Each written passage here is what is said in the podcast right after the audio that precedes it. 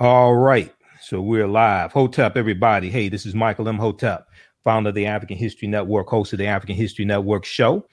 Uh, we are live. Today is Tuesday, December 5th, 2017. It's been a very, very busy news day. You may have been following uh, some of our um, broadcasts. So actually, some of our posts today. Uh, we know Representative uh, John Conyers, the longest sitting uh, congressman announced his retirement today. I posted some articles about that. Uh, but uh, right now we have, uh, I'm going to interview Professor Kaba Hiawatha Kamene, uh, one of my teachers. You've seen him in the documentary 1804. Uh, uh, the hidden history of Haiti.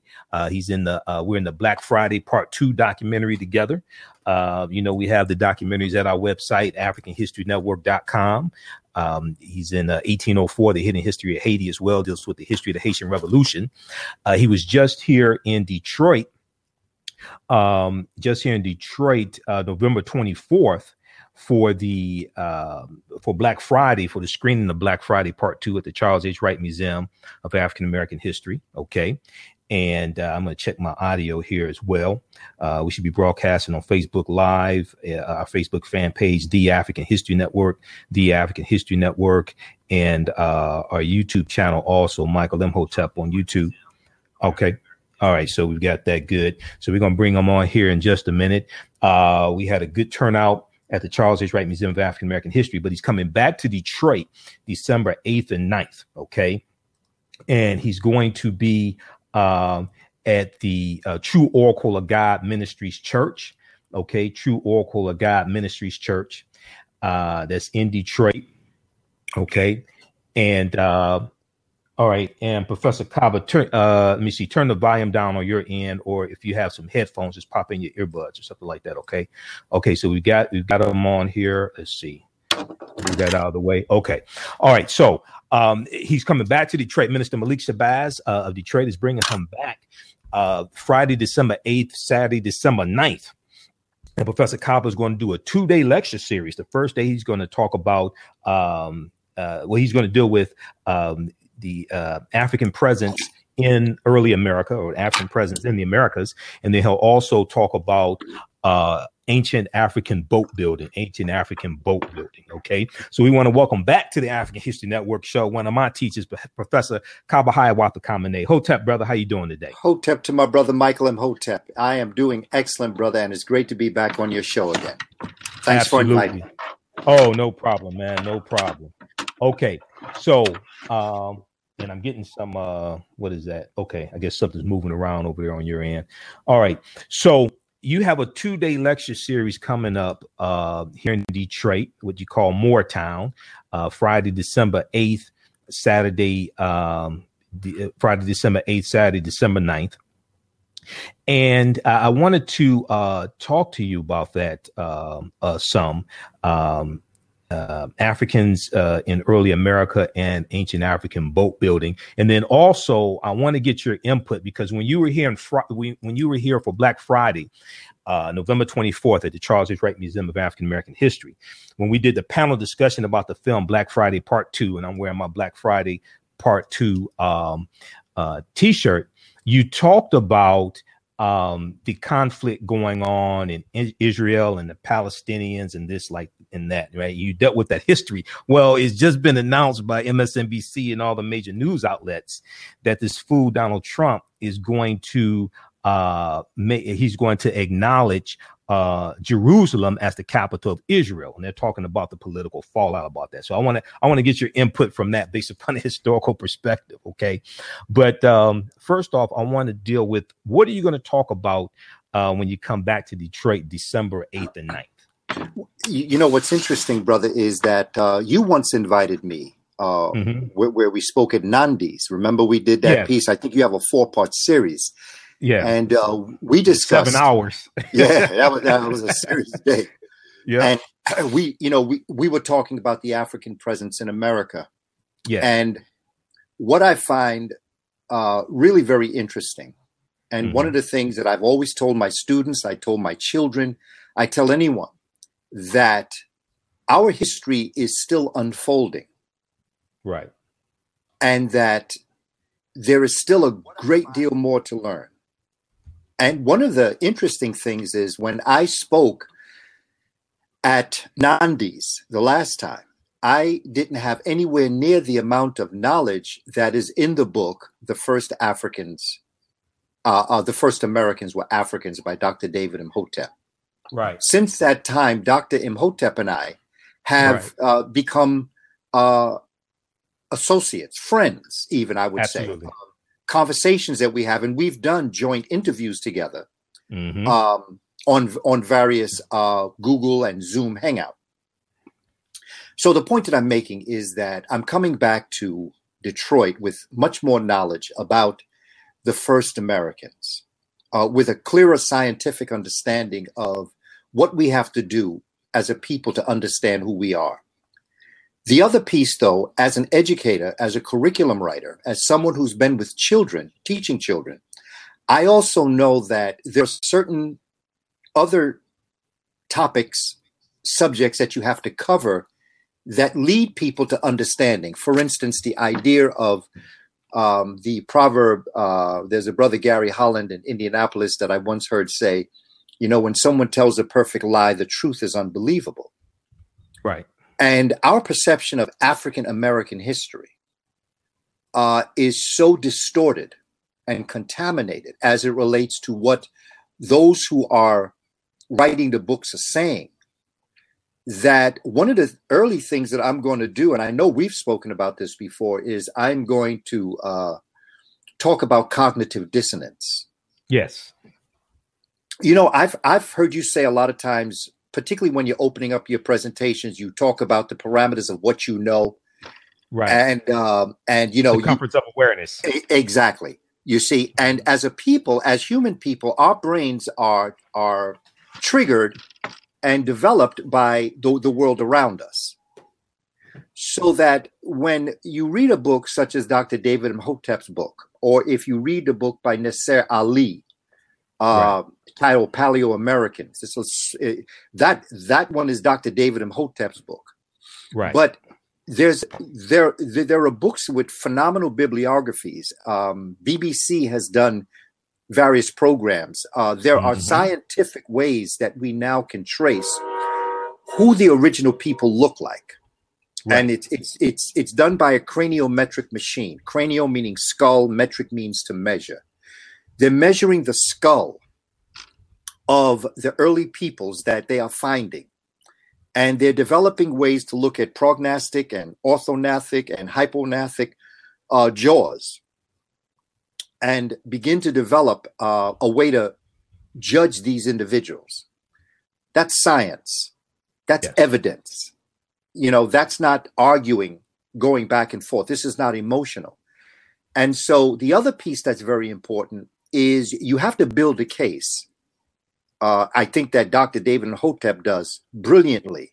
And I a- anticipate his second revised edition of The First Americans Were Africans because yes. I know that his approach is like a is is like an investigator, like a lawyer. Mm-hmm. And the way in which he unfolds the book takes you to a point where by the time you finish the book, you're you're clearly understanding what's going on. Right. So this, hey, Professor Kaba, just one quick thing. Okay, I'm getting the echo on your end. So um, you, you don't have any audio coming through speakers over there, do you? No, no, I okay. don't. All right. I'm not sure why I'm getting an echo on uh, this. Because that's why I put the headset on. Okay. Uh, go ahead and keep talking. Could my volume be up a little bit too high? If I if if it, I bring my volume down, may be okay. It's coming. The echo is coming through my mixer board. Okay, but it may be okay. I'm okay. checking on um, Facebook, and I don't hear the echo. And I'm also recording this on Audacity as an audio backup. So just go ahead. Just go ahead. So the the the, the evidence that I'd like to present in the curriculum that I developed when I first came back from um, uh, Egypt for the um, second time, 1987. I went to the Nubian conference. And over in 1984, I went to Mexico with Dr. Van Sertima to study. And okay. I went to eat Kemet for the first time in 1983. So that by 1986, I had accumulated information and a an, an approach towards studying uh, the African presence in America. So that it becomes important that one of the things that is is valuable for evidence is to understand something that I'm going to show the audience uh, on uh, Friday, Saturday. Yes. And that is the river systems of Africa, the ancient river systems of Africa. Because over the thousands of years of existence, land has dumped up on many of the rivers and the tributaries that led from those, particularly the Hapi River. And so, what the family should understand is that in the ancient world, when Africans were only located in Africa, in particular, from southern Africa to Kenya, Uganda, Tanzania, Congo, the rivers were connected so that you could get from the Hapi River to the Limpopo River in the south. You could get from the Hapi River to the Congo River. You could get from uh, the Hapi River to the Congo River, which could then get you to the Niger River, that could get you to the Senegalese River. In the ancient world, I've just developed this uh, five part series on ancient West Africa, going into the uh, ancient kingdoms, beginning with, as, as you reminded me, Ouagadougou. Yes which is Ghana. West Africa, Ghana. See, yes. we're we're caught up in the word Ghana, but we don't know that that's what the kings were called. The exactly. kings were called Ghana. In, exactly. In Mali, they were called Mansa. Mm-hmm. In Songhai, they were called Askia. So yes. that when we talk about Ghana, we're talking about a name that we gave the king, but we're not yes. talking about the way in which the land was referred to as it relates mm-hmm. to Ouagadougou. Ouagadougou. So that in this area, what we're finding is that from the Atlas Mountains um, in in North Africa, coming down through southern Mauritania, there was a river in, in the ancient world known as the Tamanrasset. Okay. The reason why this is important is to lay the groundwork for the African peoples to become experts on water travel because their trade, their communications, their foods, uh, the need for water in their agriculture, the need for their water for their pas- uh, pastoralists, uh, if they had sheep or goats or whatever it was, they needed to understand the water systems. And so it becomes important that if you have a demand for a water system, then you will also have a demand for developing craft that you can put on the water to get you various places. Right. So the idea of boat building becomes very important in the study of how Africans would have even been on the waters in the first place. Hey, Professor Kaba, your volume dropped out uh, for that last couple of sentences. Your volume um, went uh, much lower. I'm not sure okay. what happened here. How, how about now?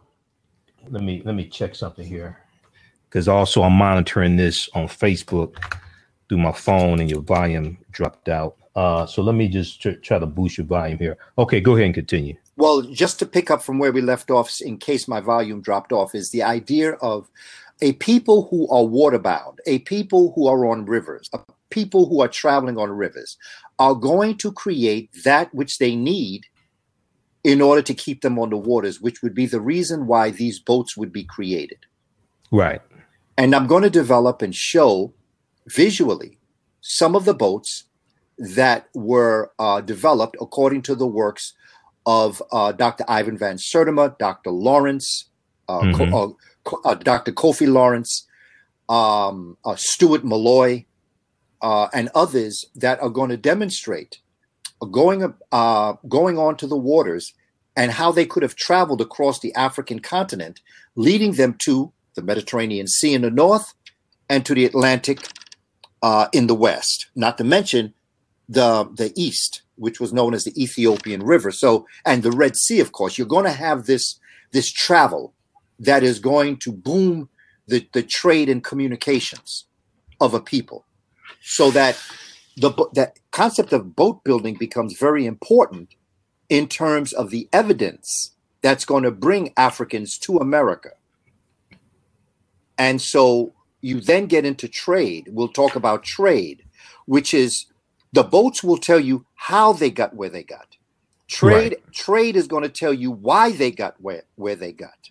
I'm, I'm answering fundamental questions as to why Africans would have found themselves in America not just exploratory, but actually trading with the world.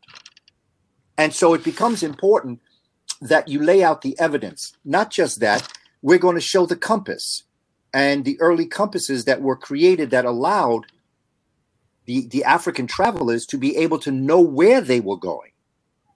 So that's another question that we're answering. You know, they knew where they were going. And not just that, but we're also going to do a, a, a, short piece on latitude and longitude lines, which is going to show the evidence as to the fact that they knew where they were going because they had already divided the world up.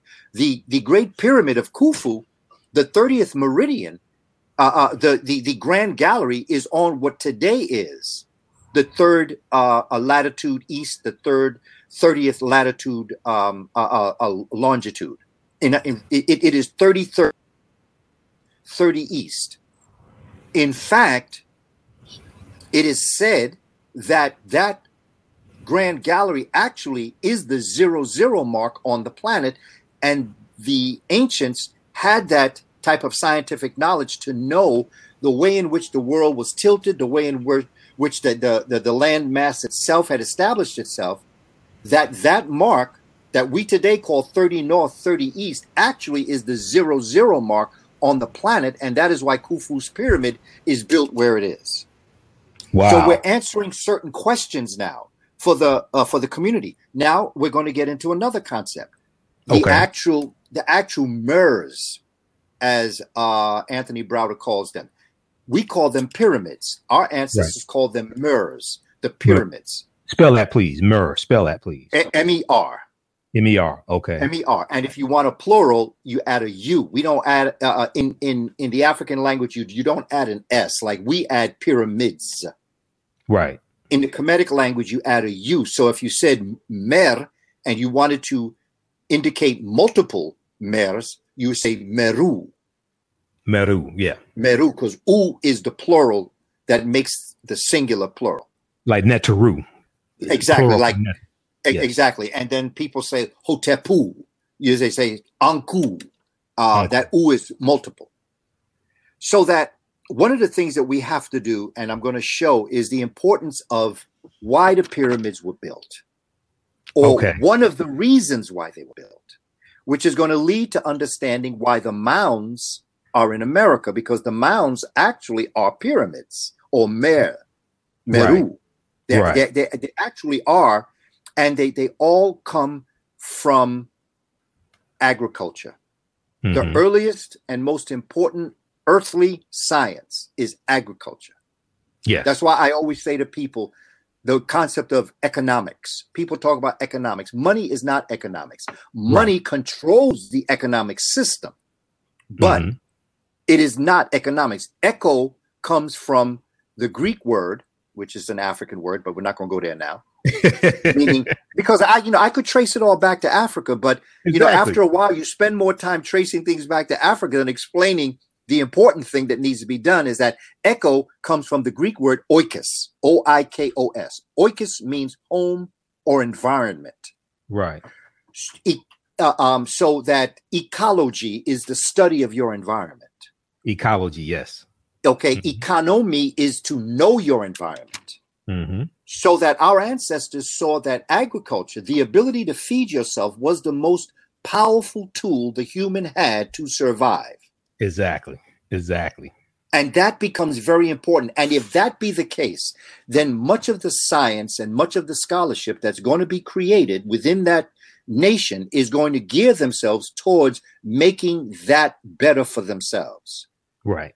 So they started with uh, something um, that was like a sundial, and then out of the sundial, which which would later become the pyramids, and then would be even improved to become what we call the tekenu, or the what we call the obelisks.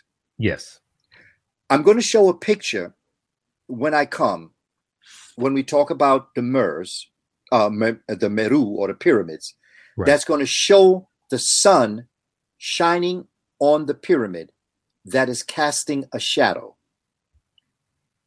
what is important for us to be able to understand is that the reason why you find mounds all over the earth, and I'm going to show you pyramid around the world. Okay. Uh, you've got them in China. You've got them in Vietnam. You've got uh, uh in Sri Lanka. You've got pyramids throughout the United States, Canada, Peru. You can go down to uh, um, uh, Colombia. You can go to any part of Central America. You have you have mounds, you have pyramids. There's a reason for them because what our ancestors found out with the sundial in the very early days, the sundial, where the sun casts a shadow. Let me give you another example. I use this example also. Okay. When we go to the beach and lay out on the beach, those that want to get a tan, right? Right. They their optimum time is to be in direct line with the sun.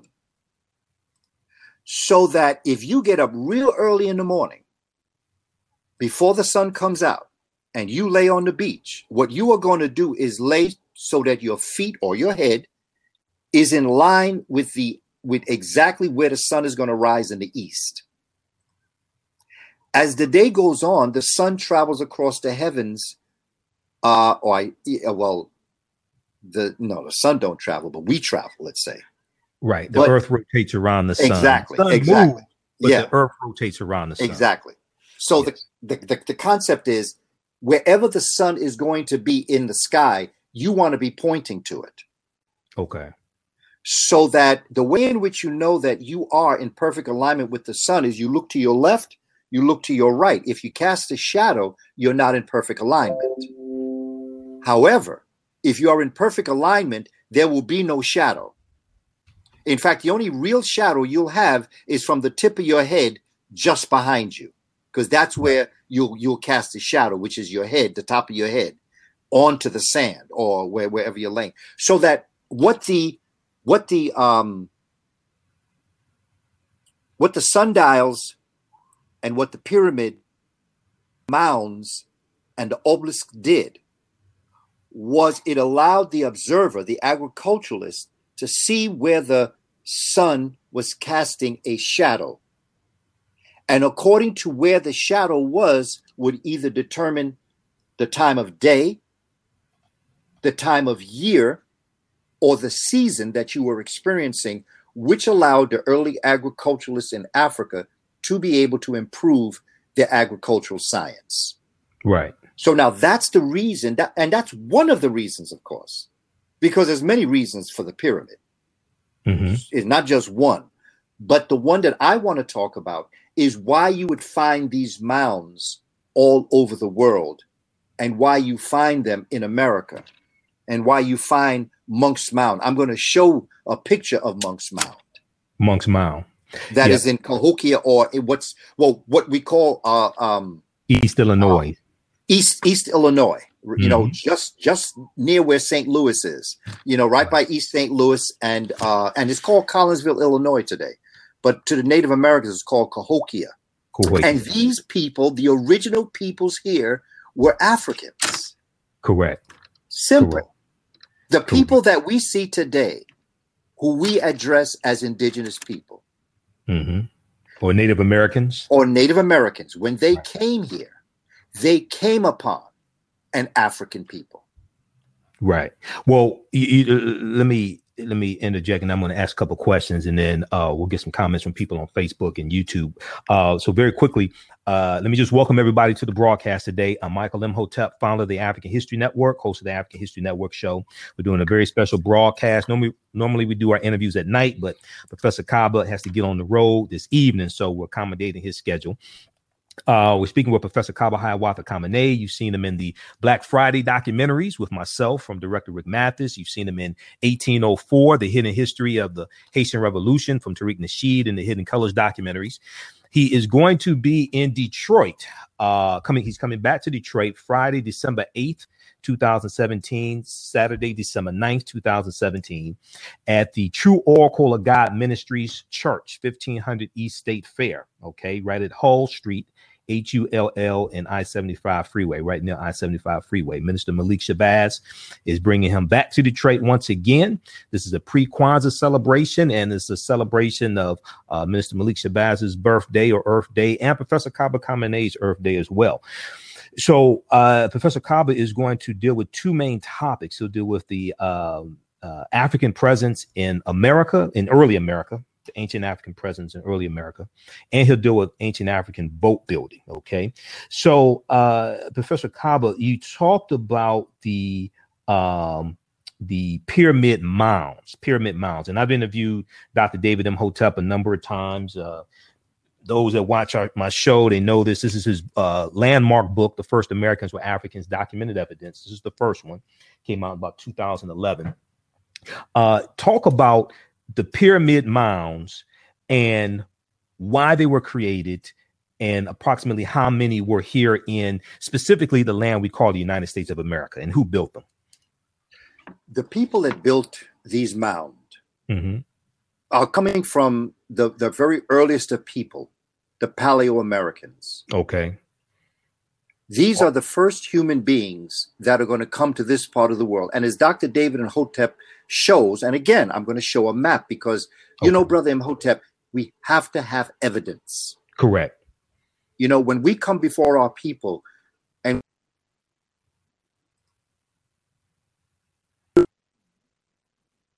and respect the intelligence of science to present evidence not an emotion, not something that's coming off the top. So that the evidence is the fact that it is a mm-hmm. shorter route from the the west coast of Africa to the east coast of America than it would be from Australia or the Far East to the American continent. So the first peoples that came here came here directly okay. from Africa. And so that becomes very important for us to understand because, like I say, and I taught social studies, all the grades. So I know that we got this Bering Strait thing tattooed on hey, our minds. Just, just one second, man. Your your camera, your camera dropped out. Let me try to reconnect you here.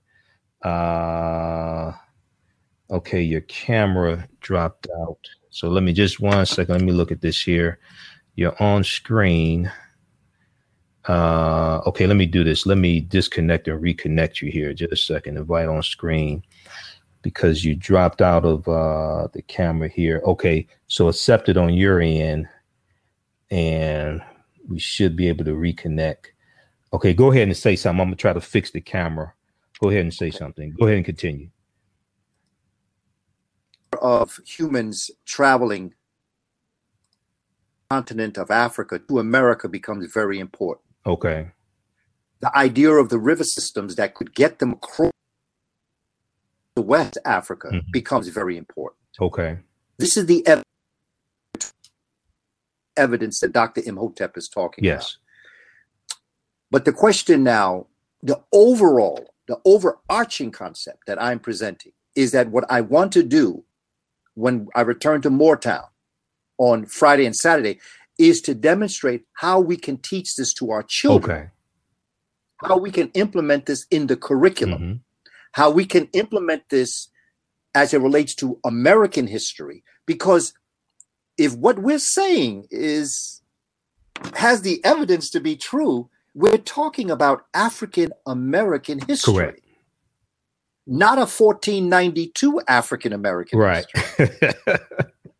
We're talking about American history and the fact that Americans were peopled by Africans right. originally. Exactly. The second, the Clovis Folsom, African. The third movement of Africans. And we're talking about over thousands and thousands of years because David Imhotep is is pushing us back now. He's he told me the other day that he's pushing us back to 120, 130,000 years ago that there were humans. Right. Now, when you tell this to people, like when they've been lied to for so long, it's hard. Cognitive dissonance kicks exactly, in. Exactly. Exactly. And there, and there are two things that you do when confronted with cognitive dissonance. Mm-hmm. You, you either adjust your thinking to the new information you found or you tenaciously cling to the untruth that you thought you knew. Right. Right. So there's two choices that you make, or you just don't listen. You could have a third choice. You just don't listen. La la la la. I don't want to hear exactly. this. you know? let, let, me say this quickly. So, Dr. David Imhotep in this book, "The First Americans Were Africans: Documented Evidence," he talks about the Khoisan. Khoisan have the mm-hmm. oldest DNA on the planet. They come from Southern Africa. They're the ancestors to the Ainu and the Twa. So he talks about them coming to this country. Today, we call the United States of America the contiguous United States, okay, uh, at least 51,700 years ago. And he deals with the uh, discovery by um, uh, Dr. Albert Goodyear, uh, archaeologist from the University of South Carolina, discovered in 2004. Um, it, so, and he also talks about uh, so these were the original Americans, and they were here before the people who we call the Native Americans or the Indians. Asians come here to this land about 3000 BC and they intermix with the Africans who are here, and their offspring or who we call Native Americans. These were still a dark skinned people. Okay. Uh, but the mm. other thing is, and I want you to address this as well. The other thing is, is that when Europeans come to this land, you're going to have the Spanish coming here before the British. Okay. And this is something that's mm-hmm. not talked about. Juan Ponce de Leon comes to Florida in 1513, and Juan Garrido, who's an African, comes with them we have we have the Spanish taking Africans into the territory we today call South Carolina, enslaving them in the 1520s. This is this is a hundred years before Jamestown, Virginia, August 20th, 1619. But when Europeans come to this land, one of the things they're going to do is reclassify um, groups of indigenous African people, reclassify them as Native Americans as well. Okay. So you have uh, black African people we classify as Native Americans, but we don't even understand that. Okay, um, Captain John Smith taught in Jamestown, Virginia, 1607. He talks about being captured by a group of black Indians, and Dr. David Imhotep deals with that here in his book. I think it's page 67, something like that. He talks about that. So talk about that for a minute about the relabeling of some groups of indigenous African people in this land as Native Americans, which then causes confusion also. Well, then you go back to Cristobal Colon yes. uh, telling an untruth by talking about West Indies. Yes. You see, this whole concept of West Indies is is absolutely a farce. Yes. yes. Columbus, Colon knew where he was going. Mm-hmm. He had been told by Cape Verdeans and by West Africans because right. he was with the Portuguese yes. in the beginning. He wasn't with the right. Spanish. We can trace, as Dr. Van Sertima says, you can trace uh, Christopher Columbus on the coast of West Africa in 1482, mm-hmm. 10 years before 14. Right. Picking up African slaves, 1482. A, a, a, but you see, what is happening at this point is that you have another group of Africans coming to America with the Spaniards. Mm-hmm. Those are the ones that are, are, are homeowners and landowners that have been captured as Moors. Yes. And in order for the Spaniards to steal their land, they took them and they resettled them in the Americas. Yes, they kicked them out of Spain. Yes. Yes. yes. You see, and they literally physically brought them mm-hmm. to America mm-hmm. and brought them here. So you have groups of Africans with prior wealth, yep. knowledge, wisdom, schooling. In fact, they were the lords of, of Europe at this time. They were in and charge. they were gentrified. That's what happened. Gentrification. Exactly. Exactly. exactly. Exactly. Yep.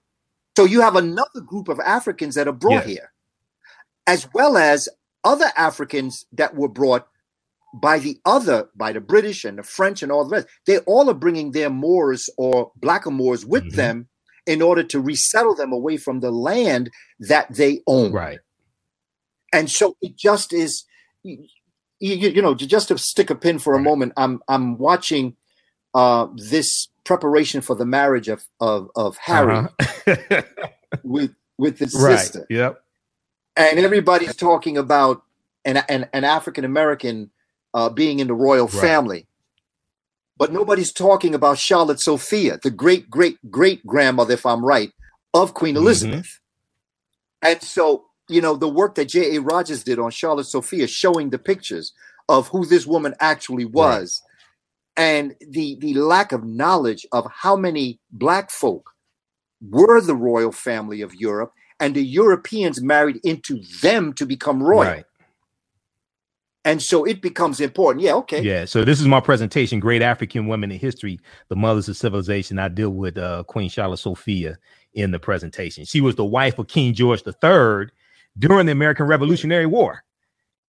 Yeah. Okay. you see, so that this is the you know th- these are the types of of situ and uh William and I believe Kate, his Mhm. wife, have a daughter named Charlotte. But nobody's talking about who that child is named after. That child's named after a black And. Charlottesville, Charlottesville, Virginia, Yes, all that. That's named Yes. after Queen Charlotte. Who was an Yes. African woman of African descent. Yes. That's it. And and you see, these are just some of the the things. And again, it goes back to the concept: when someone tells a perfect lie, the truth is unbelievable. Right. And so, this information that we are now coming upon is just so liberating to think of, and it allows us to redirect our own destiny as to how we are going to define who we are as a people. Mhm. And what we have to really understand and know about the presence of Africans here in the Americas and who the Africans were.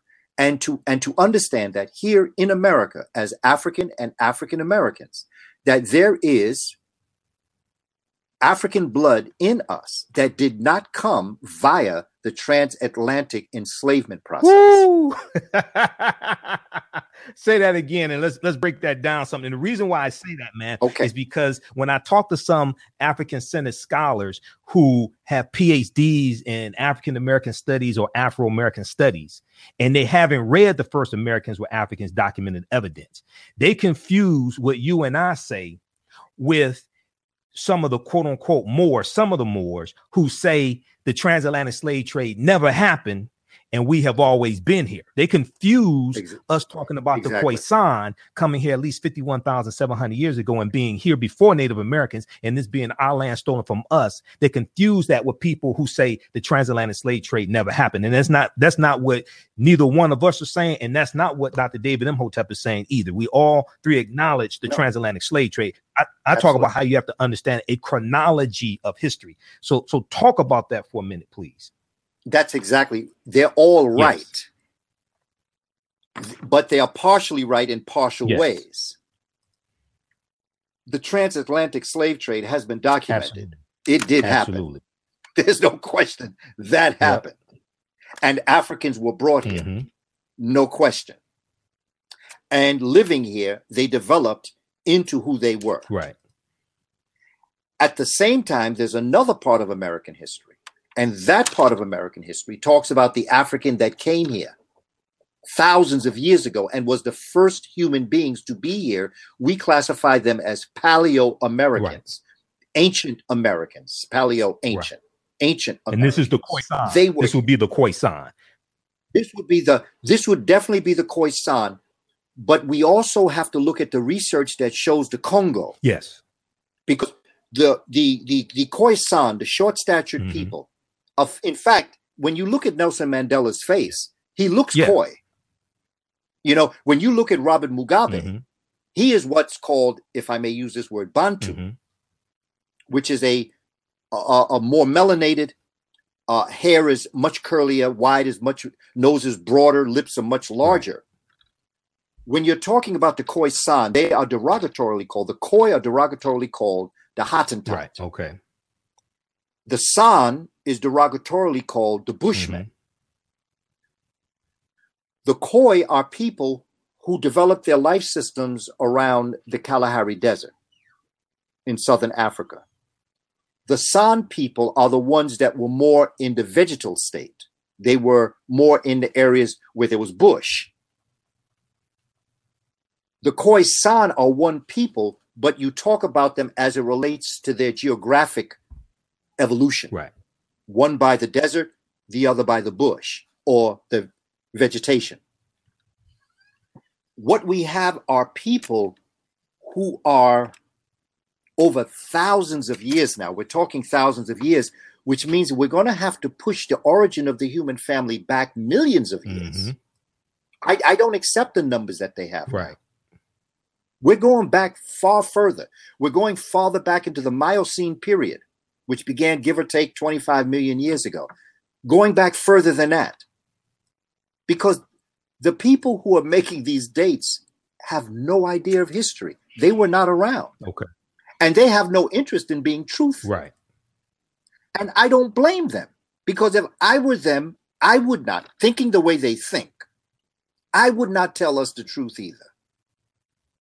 To let us understand that the first human beings coming here were a short statured people known as, they call themselves Mosha, M M O E T I A. Yes. They're called Mbuti, they're called Twa, and they're derogatorily called the pygmies. These were the first people that peopled the planet. There was nobody else on the planet but them. Mm-hmm. So that they're going to come to America and they're going to bring their technology with them.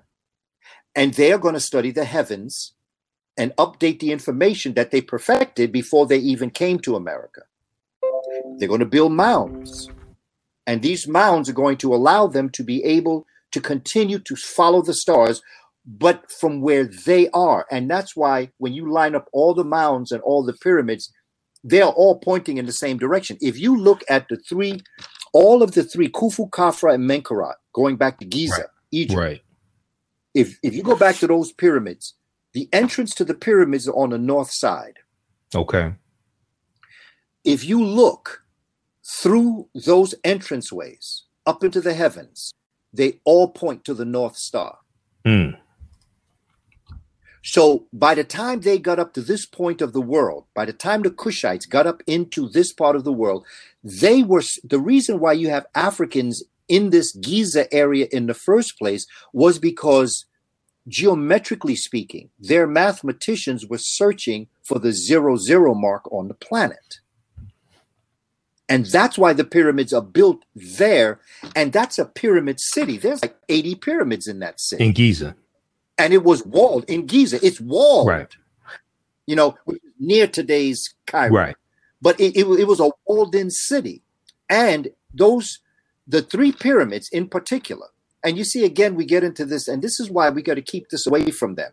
Because the first thing they want to do is call the three big ones the kings and the three small ones the queens. Mm-hmm the size of the pyramid had nothing whatsoever to do with male and female. Right. It, it had to do with lines of sight into the heavens.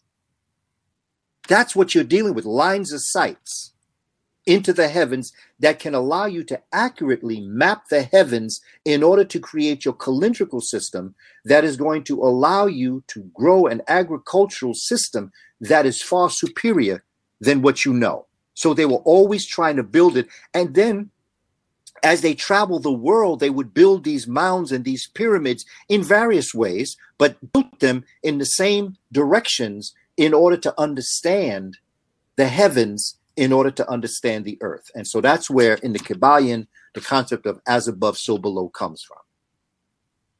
Right.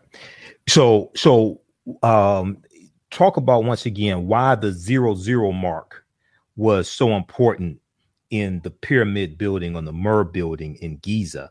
Okay. And then I want to get back to uh, the Spaniards, especially and Europeans, but especially the Spaniards, kicking the Moors out of Europe and bringing them here. Talk about that zero zero mark again, please. Why was that so important? When we we have studied and we teach about this single continent that existed, we call it Pangea. Oh, or Pangea. Pan- Pangea. Okay, how yes. you know, however you pronounce it.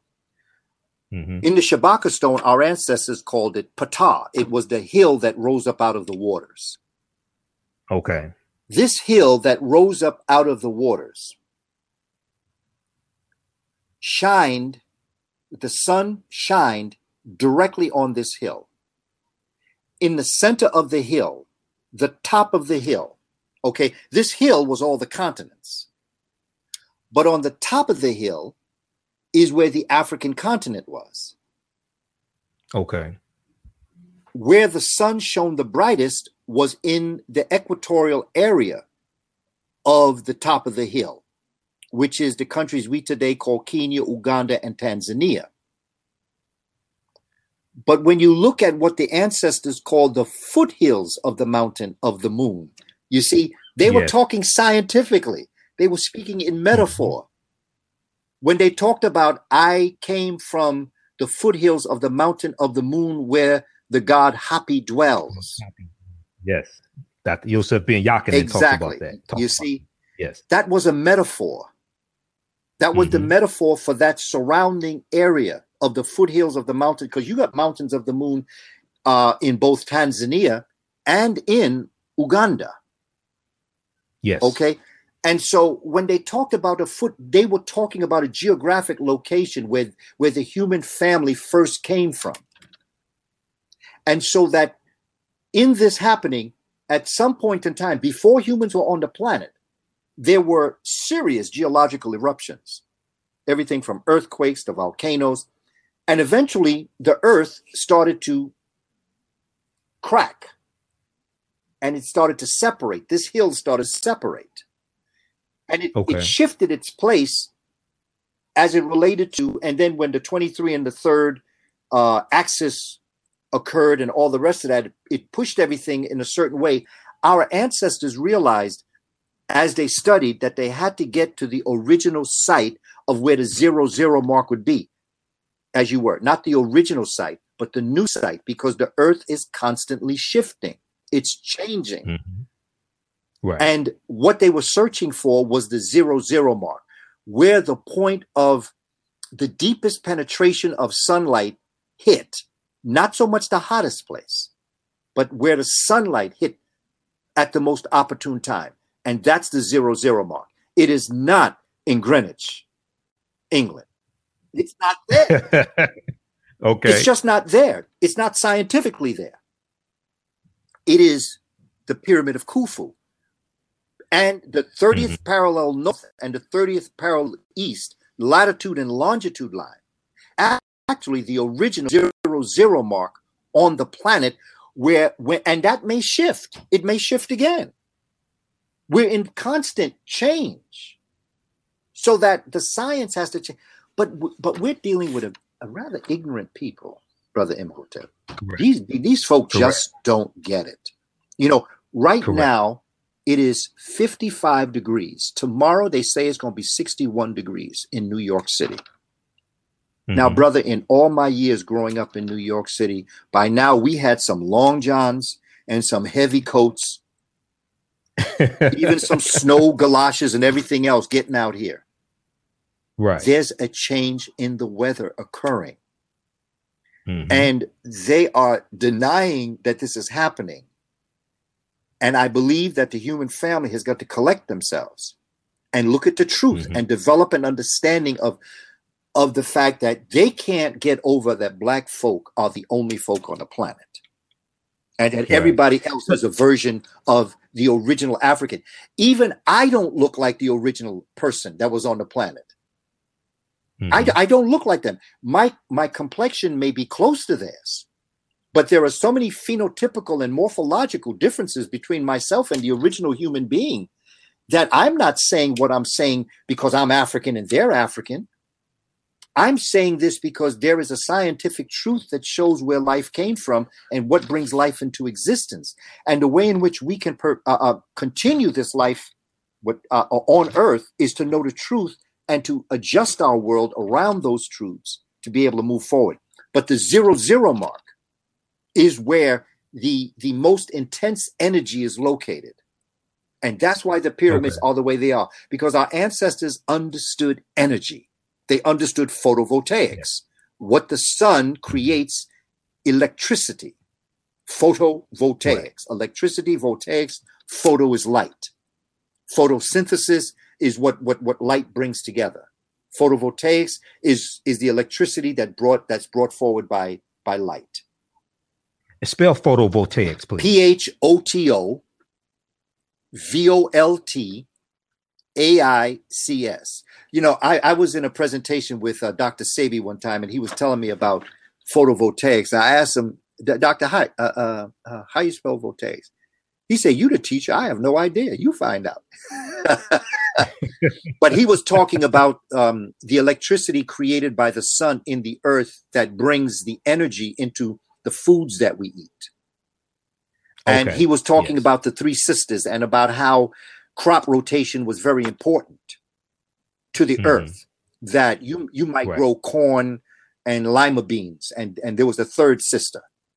There was a third crop that they grew in rotation. That when you grew right. corn in the earth, not only did you grow a good corn crop, but it but it also brought forward the next uh, crop. Let's say it was squash. That's the third sister, right. squash. So that in growing corn, you not only grew a good crop, but you fertilize the earth, you energize the earth to bring forward the next crop that you would grow there, known as squash. You then mm-hmm. grew the, the squash, and the squash then, through photovoltaics, brought the electricity into the earth to bring forward a good lima bean crop.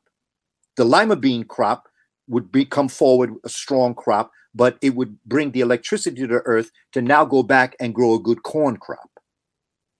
Yeah. And so our ancestors you, understood this dynamics of the sun to the earth. And that's why I say the future wealth of the planet is solar power. Teach our children about the sun. Get them into after school programs dealing with solar power, renewable energy. That is the future wealth. And isn't it wonderful that where the sun shines the brightest, the people are the blackest? Yes, yes. Um, you know, you talked about when you were here in Detroit, uh, November 24th at the Charles H. Wright Museum of African American History. You talked about the solar power, uh, things like that. So that's extremely important. Um, I wanted to uh, hit on the uh, Moors. You talked about the, uh, especially the Spaniards kicking the Moors out. So we know January 2nd, 1492, the Moors lose control of their last stronghold in Spain, which was Granada. Okay, and we know uh, August 2nd, 1492, we know that the Sephardim, the Sephardic Jews, were expelled out of Spain. And August 3rd, 1492, Columbus set sail on the Nina, the Pinta, and the Santa Maria for the so called New World. Um, uh, we have Juan Ponce de Leon, one of the uh, Spanish conquistadors, if I remember correctly, coming to uh, the land we call the today the United States of America, 1513 in in Florida. Um, at what point are the Spaniards kicking out Moors and bringing them to the land we call the United States, and were they enslaving these Moors also? T- talk about that, and where, where did they where did they take them here in this land? Uh, it was part and part, as as okay. Dr. Van Sertima shows that there were twin brothers known as the Pinzon brothers who were on who owned one of the sh- the three ships that came to America. Mm-hmm. There mm-hmm. were Africans who had still great influence in the Spanish court Okay, yes. But then there were the ones that, again, the intrigue would then have them be captured and brought to America and dumped here. Okay. And these Africans would also uh, be brought to what we call the southern part of Florida. Um, Estevanico uh, was a, a story yeah. that Jan Carew told in in uh, his book Fulcrums of Change. He had a whole chapter on Estevanico, Little Stephen, who was brought here. Mm-hmm and uh, he was a a herbalist. He was a priest, an African priest, and he was well versed, and that's what allowed him to cross uh, through the northwest, uh, uh, uh, the southwest part of the United States, because Native Americans respected his abilities with herbs. He was looked upon as a medicine man, and so there were Africans that were brought here with talent, and there were other Africans that were brought here as uh, well 1505 you're going to have uh, the enslavement uh, process begin uh, with the spaniards. And so what we're looking at is a, a story that it's it's part and part. Okay. some of them are going to come in fully uh, engaged and in charge working for the spanish crown. There'll be others who will be captured and brought here. And um, you know, the story is is that uh, well, slavery did not exist in Africa, not that we know it today. The slavery, there's a difference between right. the enslavement of Africans amongst Europeans, who mm-hmm. created a concept of a legal system, an institution that did not exist in the world prior to European doing this. Right. Even the Arab, Right. as brutal as the Arab slave trade was, you still were a human being. You could buy yourself out of your condition. The children born to you were born free. But in the Oh, right. institution here, it was a totally different concept. Yeah, the chattel slave. Yeah, exactly. And you know what's interesting is that you know people go to Wall Street, you know, and you sell in stocks and bonds, but very few people ever examine that word stocks and bonds Right. because you're living with you're you're dealing with what what what is stock? Well, livestock, Mm. livestock in bondage.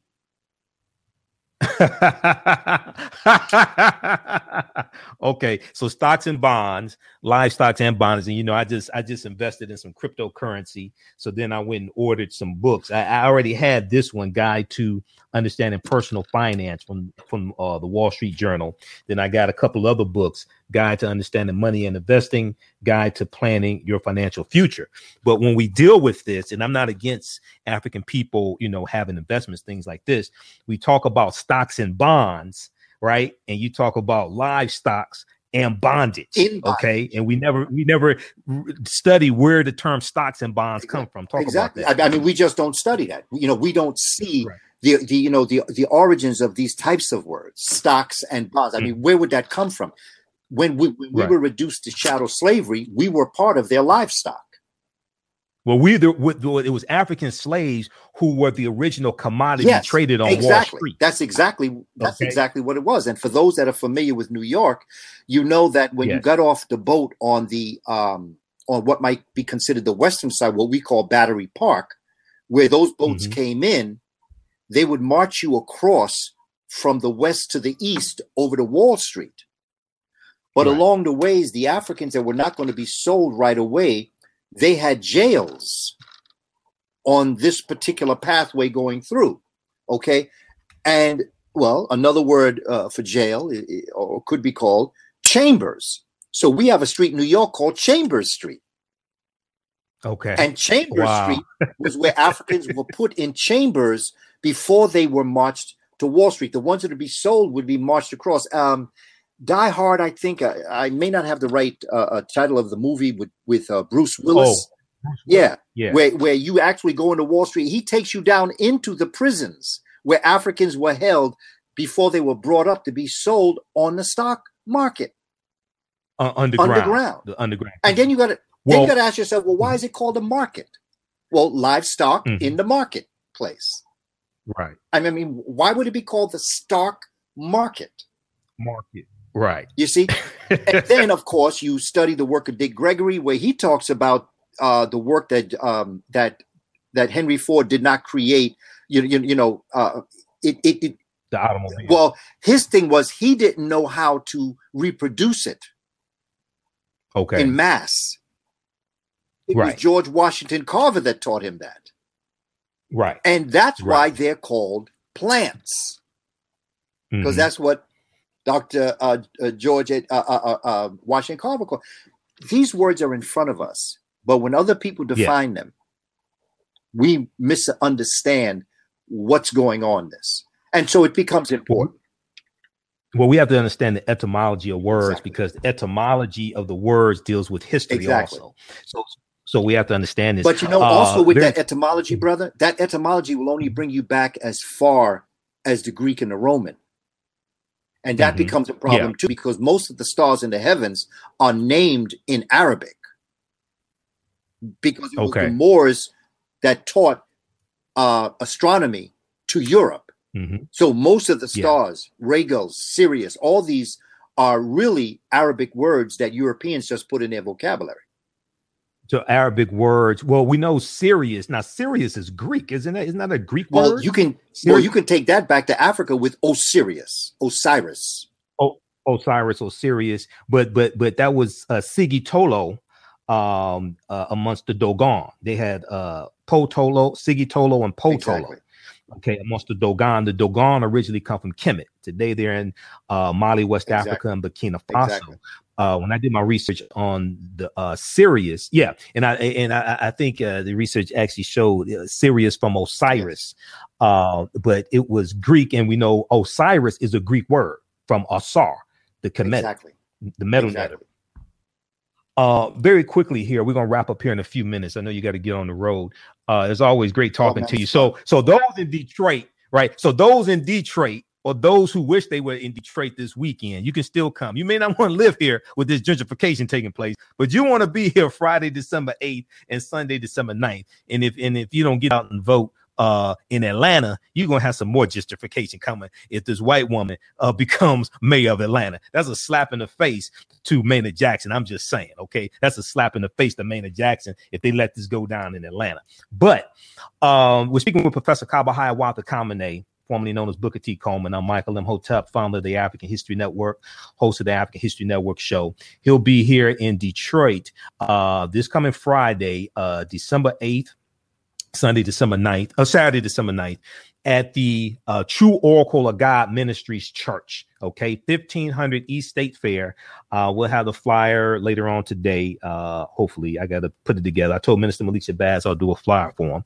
It's been very hectic.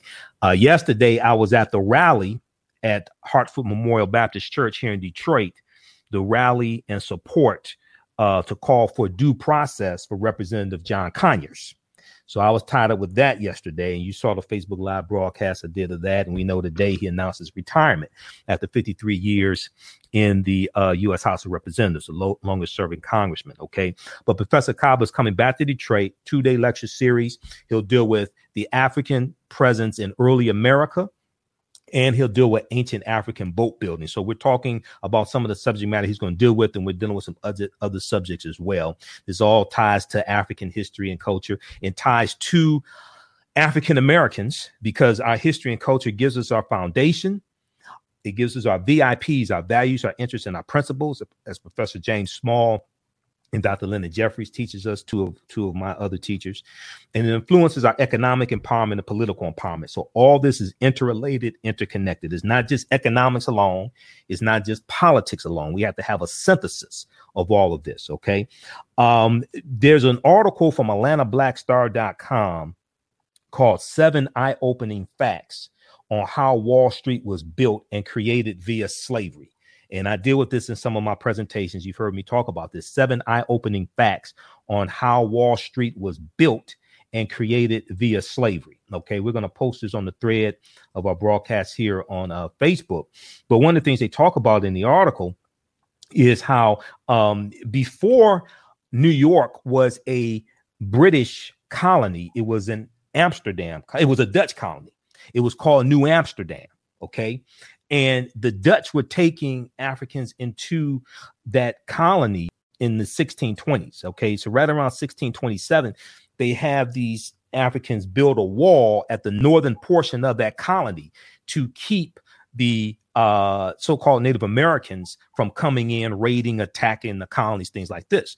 And and and this wall is where Wall Street gets its name from. That was a that was a wall built by enslaved Africans and the first commodity traded on Wall Street were enslaved African people. Okay, so I encourage people to um, check out that article from AtlantaBlackStar.com, which is an excellent, excellent news source of news, international news, Caribbean news, African news, and history. Okay, you want to um, comment on that uh, for a minute, brother? Yeah, there's a phenomenal book written by William Strickland. It's called Black New Yorkers, also, and, and it, it, it will complement the Atlanta Star article also mm-hmm. about the Chambers Street and about Wall Street and about the stocks and bonds and about the relationship with the Dutch. Because what's important to understand is that um, when you have the Africans that are going to be uh, pushed out of Spain, some of them don't come to America, some are pushed out into Europe.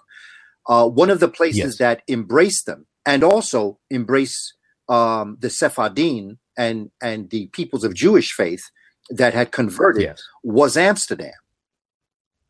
Okay, yeah. And so it be so that when you look at that, in fact, when you study the uh, the history of Ludwig von Beethoven, that's where his family went first.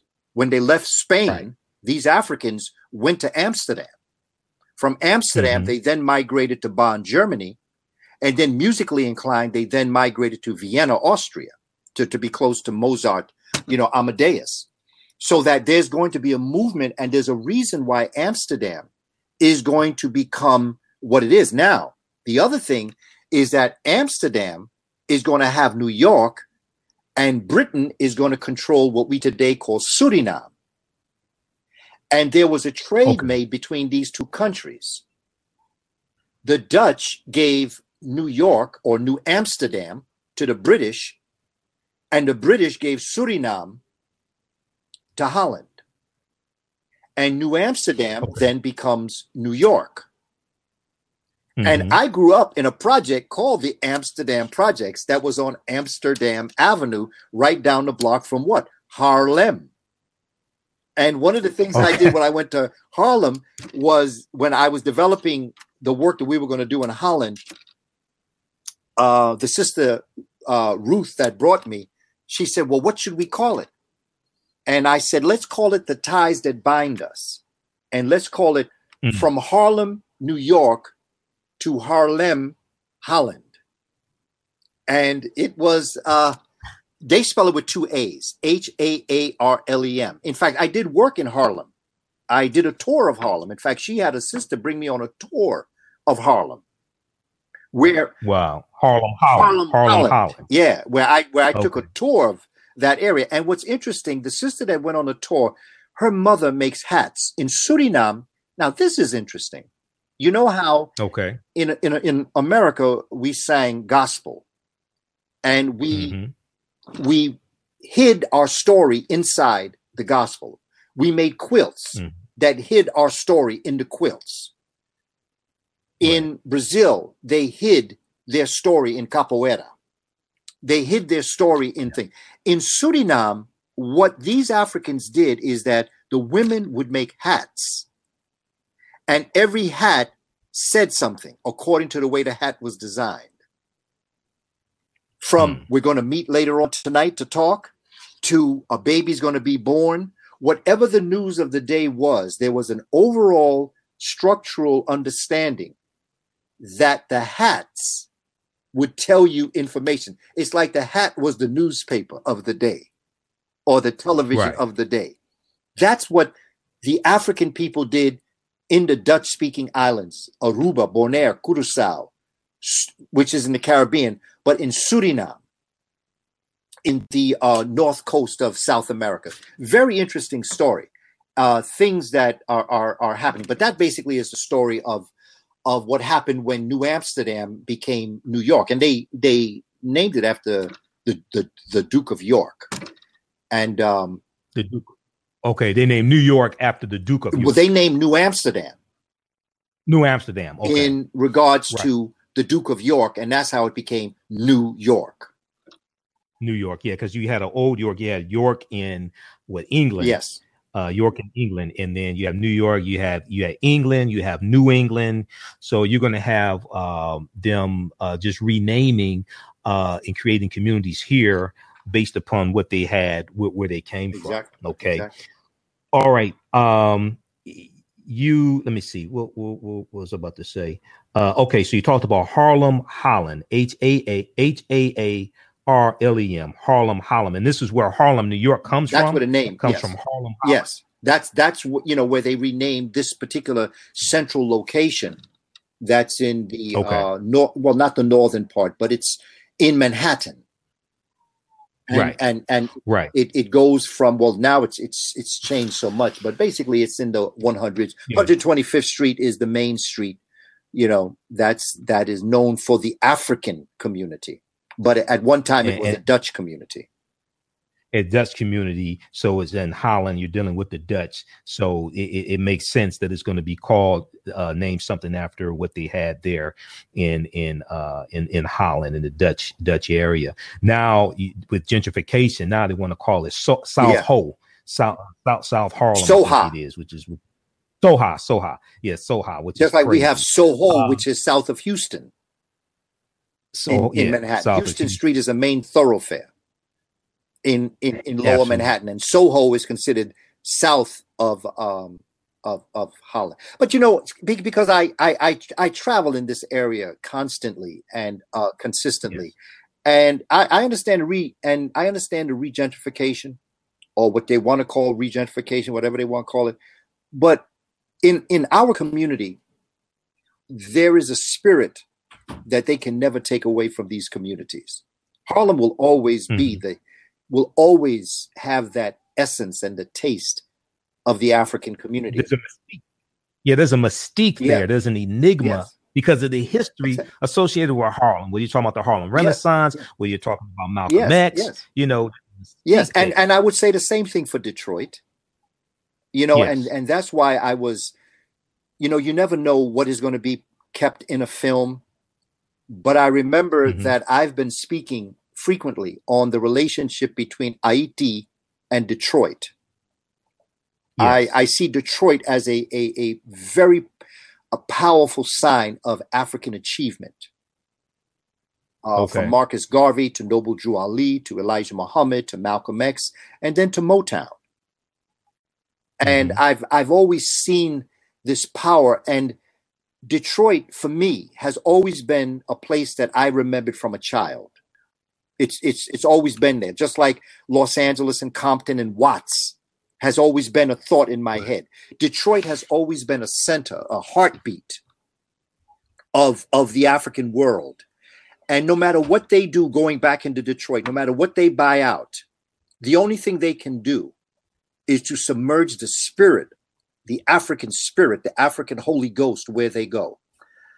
Uh, they will never be able to do in our community what we do. And wherever we do end up going, we're going to bring that spirit with us because Harlem was not a black neighborhood at one time. You right. know, we were more downtown, right. and everywhere that we have been has become classic. Another place that was a mm. black community was the village. That's why they called it the village. It got to okay. be known as the Greenwich Village, but it, it was the village. It was a black neighborhood. Okay. Now, from Greenwich Village, where did we move to? We moved to what we today call Times Square. But why is it called Times mm. Square? Was because the New York Times had their headquarters on 43rd and 44th Street. But that was a black neighborhood. And then okay. from Times Square, black folk moved to Harlem.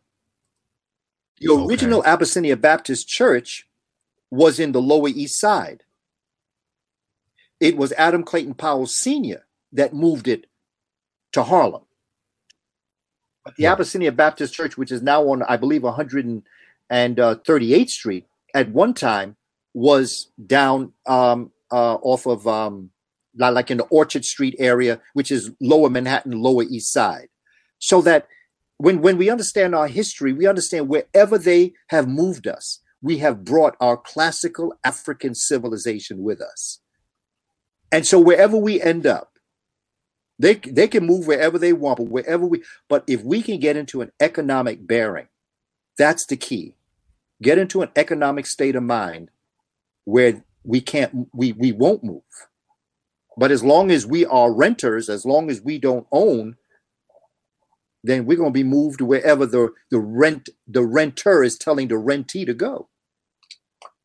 Economics Absolutely. is the answer, Absolutely. brother with the, the economics, the foundation yeah. is African history yeah, and culture because we, we have a 1.3 trillion dollar economy. Right. You have to probably cut it in about half to deal with disposable income. But even if we had a 10 trillion dollar economy, if the history and culture is not in place, we'll continue to spend 3% uh, 97% of our dollars with people that don't yeah. look like and us. the politics is the other side of the pyramid But yeah, so, economics. the pyramid principle. Absolutely. Um, uh, there's an article from the Washington Post. People need to check this out. We just posted it on our thread here on uh, Facebook, the African History Network, and we just posted it on the African History Network, and we posted it here on uh, YouTube as well. Uh, this is from the Washington Post from November 27th. Britain's Black Queen. Will Meghan Markle really be the first mixed race royal? And they talk about Queen Charlotte Sophia here in this mm. article. Show a mm-hmm. picture of her. Washington Post. Okay, people need to check this out. So when they have current events at your child's school, I remember when I was in when I had world history class in 10th grade, Cass Technical High School, every Friday they had current events. Have your children take this in for current events. Deal with some real history. Take this in for current events. That that should that should, that should really cause a, a, a very interesting conversation uh, in school. And, um, and, and, they uh, might also want to just take a couple of pages uh, from uh, Black Britain, uh, modern, uh, ancient and modern, by David MacRitchie. Show them, show them some pictures that, out, out, that come out of that book. But because that talks about how the original Britons were African yes, people. Is absolutely. And Ireland, yeah. those two islands. Yes, and, and know, Ireland. And, and the well. Celtic Druids right. and and so that it, it, it leads yeah. to going back to leading and getting the ground or the foundations of a Charlotte Sophia in mm-hmm. place. Well, how would an African get there? But the African was already there. Yes. You know? Yes. And that they had. And when there. you go into Scandinavia, as Dr. Imhotep talks about, you have the short statured people, the Africans known as the Skraelings, S K R A E L I N G, Skraeling, yeah. who are the original African people in Scandinavia. That's why. And these are the original original Vikings, exactly. right? And they're carved on the Viking boats. The pictures of them are carved, and the brother got the picture right in his book. It's right, right there. That's right. evidence. Exactly. Uh, very quickly here, um, uh, you talked about the women in Suriname, African women in Suriname, I think it was, and um, telling stories and symbols with the hats, things like this. I've heard of a history, and I think it dates back to Africa, a history dealing with African American women and church mm-hmm. hats. Okay, what, what what what's what's the history of African American women and church hats? I'm I'm not that fluid on that. Okay. I, okay. I think they may have a different meaning. Uh, okay. Uh, because I don't, and and I'm not sure, so I don't want to say that I know this for sure.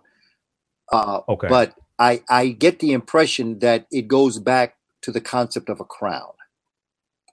Yeah, I've heard something about that. And yeah. the and the importance of African women, no matter what, no matter what mm-hmm. condition mm-hmm. they may have found themselves in, in the Western world, the hat mm-hmm. was what made them royal. And so I think that that is part of it. But again, to answer your question, hats are very important to women in general but African women in particular, yeah. because they represent, and it's it's more for reasons of beautification, but but also mm-hmm. establishing yourself as an individual, and not just that, but even brothers. With right. the popularity of hats today, you see hats are more popular today amongst men than they were back in the day. You know, why is that? The, I think the baseball cap is one one one of the things. You know, the baseball cap uh, was very important. Now, in the ancient world, it was always important. But the, the idea okay. of men taking hats off indoors while women wore hats, uh, I remember growing up, uh, men could not wear hats in the church, but women had to wear hats in the church. So the mm-hmm. idea of brothers that don't want to take off their baseball cap, that's a, that's a social issue. It, it shows an importance of the hat that brothers have. Well, men okay. in general. But but back in the day, we weren't as baseball cap happy as we are now. Well, we wore different types of hats. You yeah, know, men wore wore fedoras. Yeah. They wore different types of hats. It wasn't a yeah. baseball hat. But we didn't keep them on indoors. Right, right. No, you took it off as a sign and, and also because it was a social norm. So there wasn't any. Many times, a third of the discipline problems that I had to deal with in schools that I went to had to do mm-hmm with teachers making the young men take their hats off or physically taking the hat off themselves. You could get into a lot of trouble if you went up to a young African American man or Hispanic man, boy, and took the hat off their head. That's one thing that they would fight you for. And a lot of the discipline mm. problems comes from boys, young men wearing hats indoors. So there's a there's a a, um, a, a love of hats now that I don't think that we had right. as it relates to social norm. Well, a lot of it is fed to them through uh, hip hop. A lot of it through negative yeah. hip hop because a lot of it they can't tell you why they want to keep the hat on indoors. Why they should be focused more on learning and educating their conscious level as opposed to worried about the NFL hat or Major League Baseball hat because most likely the hat that they wear was not produced by African Americans. Is, is is and, and see what's happened is because of uh uh a lot of negative hip hop. All hip hop is not bad. I grew up listening to hip hop. I know Professor Griff and speech from Arrested Development, things like this. But through uh, negative corporate hip hop, you had the marketing of NFL jerseys, Major League Baseball, especially basketball. So you had the marketing of these franchises through corporate hip hop and the marketing of the, and the marketing of the merchandising.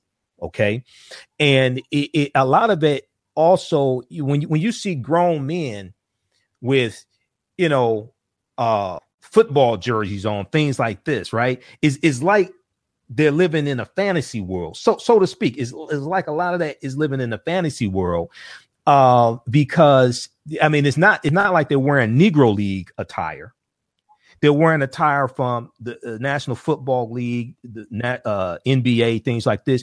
But then when you look at how a large percentage of African American boys want to grow up to be uh, ball players, basketball, football, things like that. And for most of them, that's an unrealistic goal.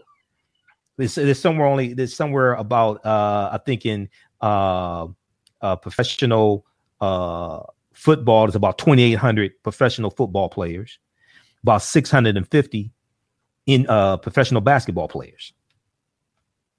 That's it. Okay. So when you have means of when you have, you know, all these African American boys want to grow up to play in the NBA and the average career is five seasons, want to grow up to play in the NFL, average career is 3.7 seasons, right? And then the amount of injuries they have lifelong after that in NFL, you got to worry about CTE, chronic uh, traumatic encephalopathy, which is something they didn't even know about 20 years ago right? So then then you start seeing booby traps that are out here. Um, let, let, me let me wrap up with this. Okay, once again, we're speaking with Professor Kaba Hiawatha Kamene, formerly known as Booker T. Coleman. You've seen him in the um, Hidden Colors documentaries. You've seen him in uh, 1804 in the history of Haiti. Okay. Um, okay, he's going to reconnect here in just a minute. Something happened. Uh, Hidden History of Haiti. We have the documentaries available at our website, AfricanHistoryNetwork.com, AfricanHistoryNetwork.com. Uh, he and I were in the Black Friday documentaries together. So Black Friday Part 2 just came out October 13th. He was here in um, Detroit Friday, November 24th, along with director Rick Mathis at the Charles H. Wright Museum of African American History. Uh, we did a screening and discussion of Black Friday Part 2, right? He's coming back to Detroit December 8th and 9th, and we're um, waiting on him to reconnect here. Something happened. Um, he's coming back to Detroit December 8th and 9th. Uh, uh, let me see. I'm going to uh, send this again. Hold on, Brother Cobb. I'll send this again to you. Uh, December 8th and 9th at the uh, True Oracle, True Oracle of God Ministries Church. True Oracle of God Ministries Church and that is uh, located at 1500 uh, East State Fair, 1500 East State Fair. Okay. And uh, he dropped out. We're going to try to reconnect for a couple minutes to wrap up. Um, he, he'll be here Friday, December 8th, Sun and Saturday, December 9th. Okay. Minister Malik Shabazz is bringing him back to Detroit, two day uh, lecture series. Uh, uh, he'll do it the ancient, he'll do it the um, African presence um, in early America. Okay, specifically talking about um, Africans uh, here in the United States of America, the African presence in America, and he'll deal with African boat building, African African boat building. Okay, um, the mission is fifteen dollars per day. Youth under eighteen years old are free. For more information, uh, you can call 313 646 3375, 313 646 3375 or 313-718-6008, 313-718-6008, or 313-740-1066, 313-740-1066. We're going to post the information here again on the uh, thread of the broadcast. Okay, let's bring them back on. Okay. Um, we're going to post the information here again on the thread of the broadcast here on Facebook. Uh, I'm working on the flyer. I told Minister Malik Shabazz when I saw him yesterday. I told him I'll do a flyer for him. So we'll get that up on our website, AfricanHistoryNetwork.com, uh, hopefully tonight sometime. And Professor Kaba will have his DVD lectures there. I'll have my DVD lectures there also. Well, copies of 1804 as well in hidden colors. Um, let's bring them back on. Let's see. Hold on just a second here. Let's see if we got them back. Okay, so go ahead and uh, accept it, brother, so we can bring you back on Kaba because I see you there. Um, should be able to connect. Be sure to connect with um, Google Chrome. Okay. So, uh, two day lecture series here in Detroit with Professor Kaba Hiawatha Kamene. All right. Bring your uh, pen and pad to take notes. Uh, this is going to be a fantastic um, uh, lecture series here. All right. And you can go back and watch this broadcast here on our Facebook fan page, The African History Network, The African History Network. And uh, you can also watch it on uh, YouTube, our YouTube channel, uh, Michael Imhotep on YouTube. I M H O T E P on YouTube. Okay. Let me see if we can. Um, all right. Some reason is not letting him connect. Okay, let's try this one more time. Invite on screen. Yes, invite on screen. Okay. I sent the invitation again, brother. So look at it on screen. It should let you connect now, Professor Kaba. Um, about to connect. Okay.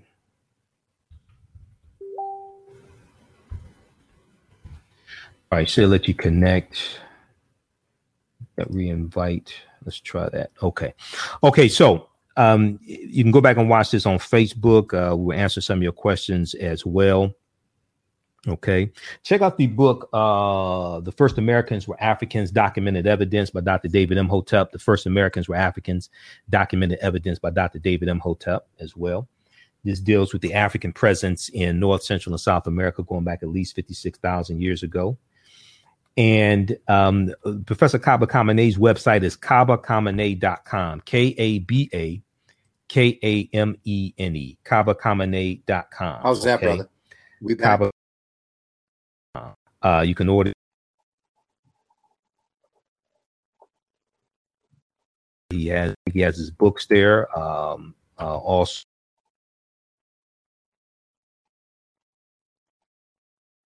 Lorraine Hansberry. Um, website here on the thread of the broadcast here. Okay, Kaba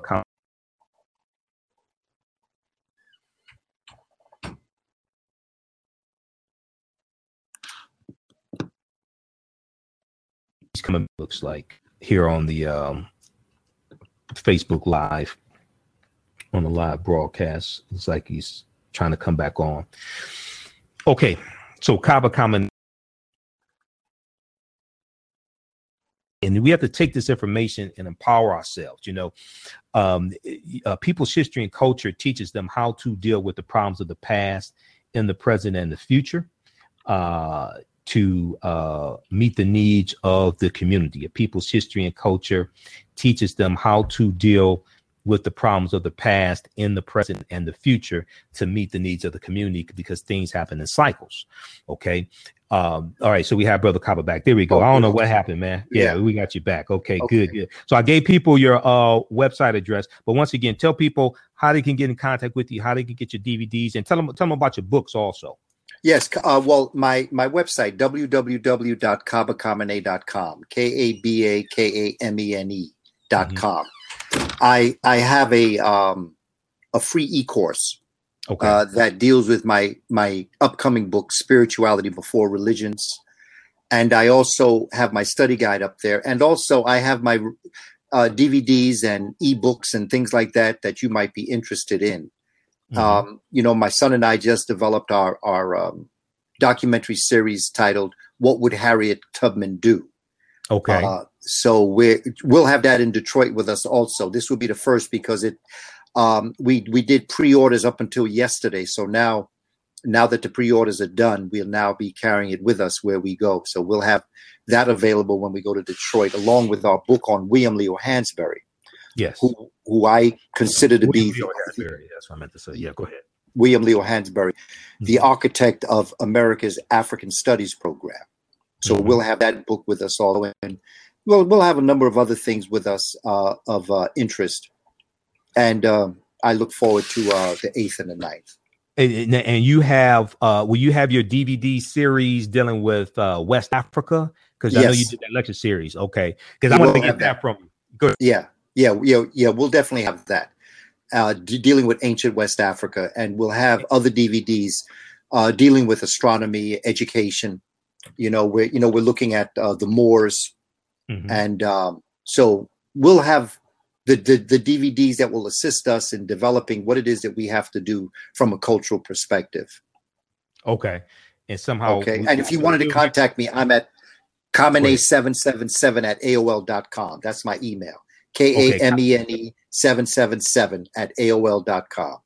Kamene 777 at AOL.com. Yes. All right, brother. Well, look, you have a great day. Hotep to you and the family. We'll see you here in Detroit on Friday, okay? Brother man, I'm looking forward to it.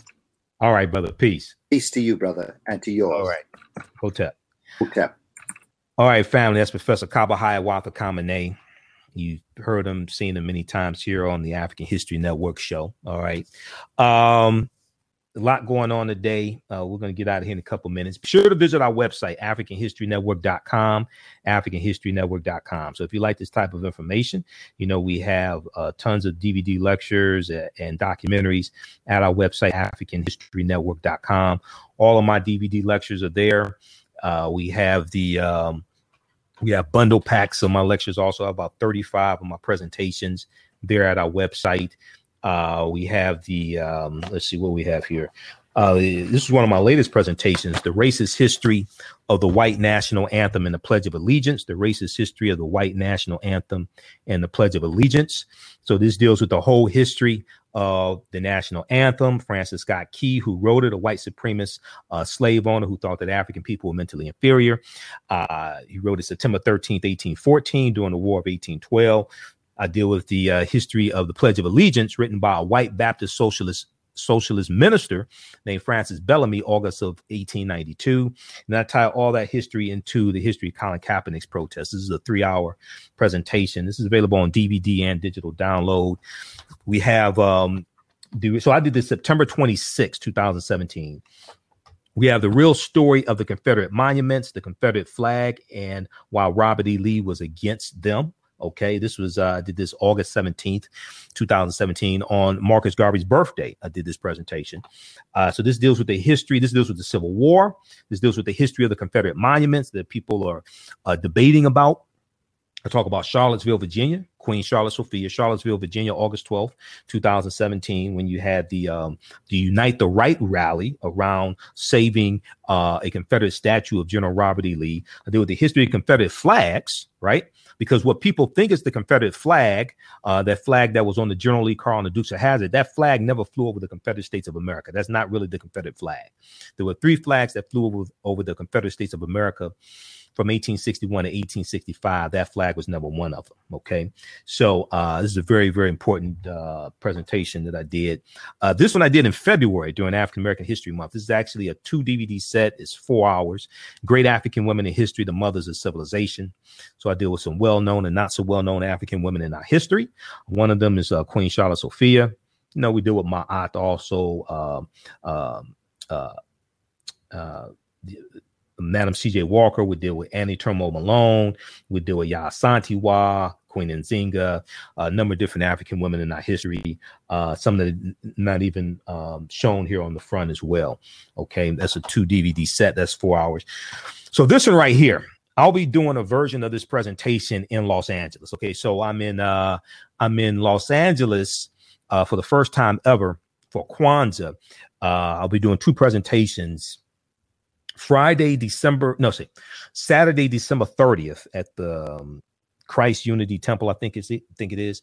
Uh, Saturday, December 30th, and New Year's Eve, Sunday, December 31st. Okay. So Saturday, December 30th in Los Angeles, I'm the keynote speaker for the Kwanzaa presentation, Kwanzaa celebration.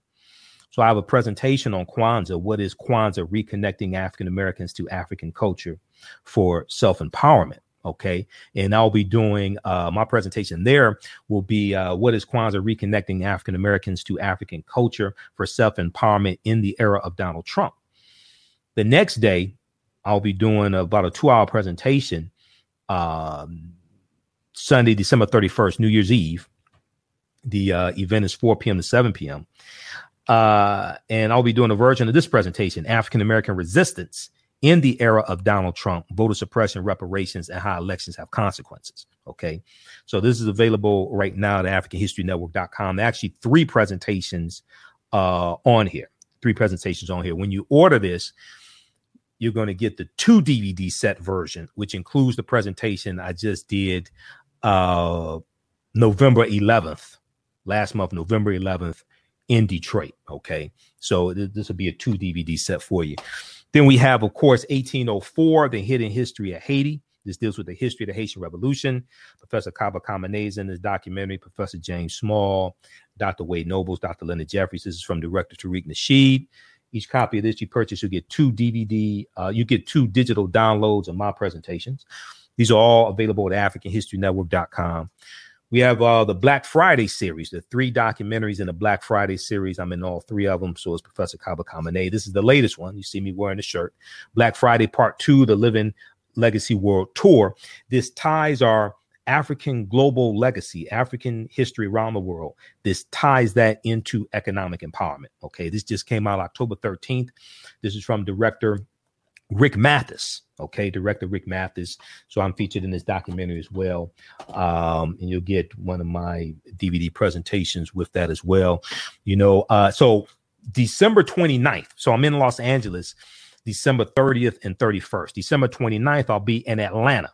I'll be in Atlanta December 29th at the Shrine of the Black Madonna uh, Church for screening and discussion of Black Friday Part 2. Okay. And that's free and open to the public. Uh, I'll be there. Rick Mathis will be there. Um, I'll be on the panel as well. Okay, so we uh, will have that. We'll have the uh, flyer on our website, AfricanHistoryNetwork.com. Uh, we posted it uh, on our Facebook fan page. I posted it on my personal page, Michael Imhotep. We'll have to get that up on the fan page as well. I just got the flyer today. Okay. So you know I'm in the uh, latest installment of the Elementary Genocide documentary series from director Raheem Shabazz. This is Elementary Genocide Part 3, Academic Holocaust. I'm in here with Professor Kaba Hiawatha Kamene, who we just had on, Professor James Small, Dr. Boyce Watkins. You see Dr. Boyce Watkins.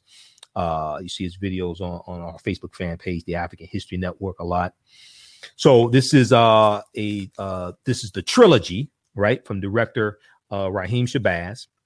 We have them all available at our website, AfricanHistoryNetwork.com. And we have a bundle pack. You get all three for $50 and you get some of my um, DVD presentations free also. Okay. And Academic Holocaust Part 3 that deals with fighting against the school to prison pipeline, deals with educating African American children, taking control of our children's education. And of course, we have the Hidden Colors documentaries. We have all four of them. We have them all four in stock. We're shipping out orders today, shipped out orders yesterday. From director uh, Tariq Nasheed, uh, best selling documentary series dealing with African history, African American history, the Hidden Colors uh, series as well. And we have a bundle pack uh, where you get the, we have the Hidden Colors family bundle pack. Uh, so you get all four installments of Hidden Colors. You get three of my presentations. Yes, you get actually get four of my presentations, including my lecture dealing with the history of Black Wall Street in Tulsa, Oklahoma. And you get one installment of Afro Man and the Protectors of the Book of Knowledge animated series for children. You get all that for $100. Okay. And we ship internationally as well. And when we ship internationally, uh, you'll actually get a tracking number uh, also. Okay. Uh, that you can track um, around the world. Okay. So this is all available at AfricanHistoryNetwork.com. So if you like this type of information, right, we have the DVDs available, we have the documentaries, and that helps support the African History Network. It helps us stay on the air, keep doing the research, keep broadcasting, allows me to do this full time, do lectures, I mean, documentaries, or write articles, or do the radio shows, all this. So allows me to do this full time.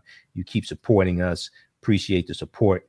Okay, um, at um, AfricanHistoryNetwork.com. We'll post the link here on the thread of the broadcast again. Um, AfricanHistoryNetwork.com. Keep in mind, we have about 800 uh, audio podcasts of uh, our shows available uh, at our website, AfricanHistoryNetwork.com. They're on iTunes, uh, the African History Network show uh, page on iTunes, uh, on Blog Talk Radio. It's uh, blogtalkradio.com.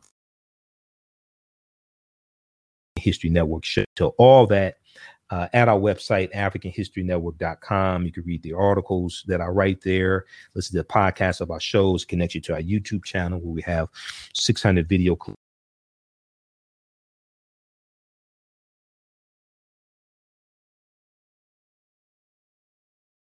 Had a, um, a lot of work to do, orders to ship, and uh, I had to spend some time um, um, We'll be reading a new book that I just got for my daughter.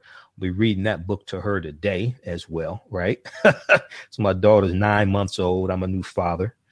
Um, so we got to get out of here. Hey, remember at the African History Network, we focus on educating, empowering, and inspiring people of African descent throughout the diaspora and around the world because right now it's correct your own behavior. What you do for yourself, what you do to yourself, and what you allow other people to do to you is based upon what you think about yourself.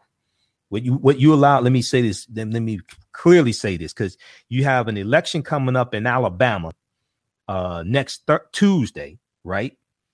And after a lot of African Americans in Alabama, you need to get your asses out and vote and make sure Roy Moore does not become a U.S. senator. Okay. Um. So what? And then you have the elections going on today in Atlanta, uh, the Black Mecca.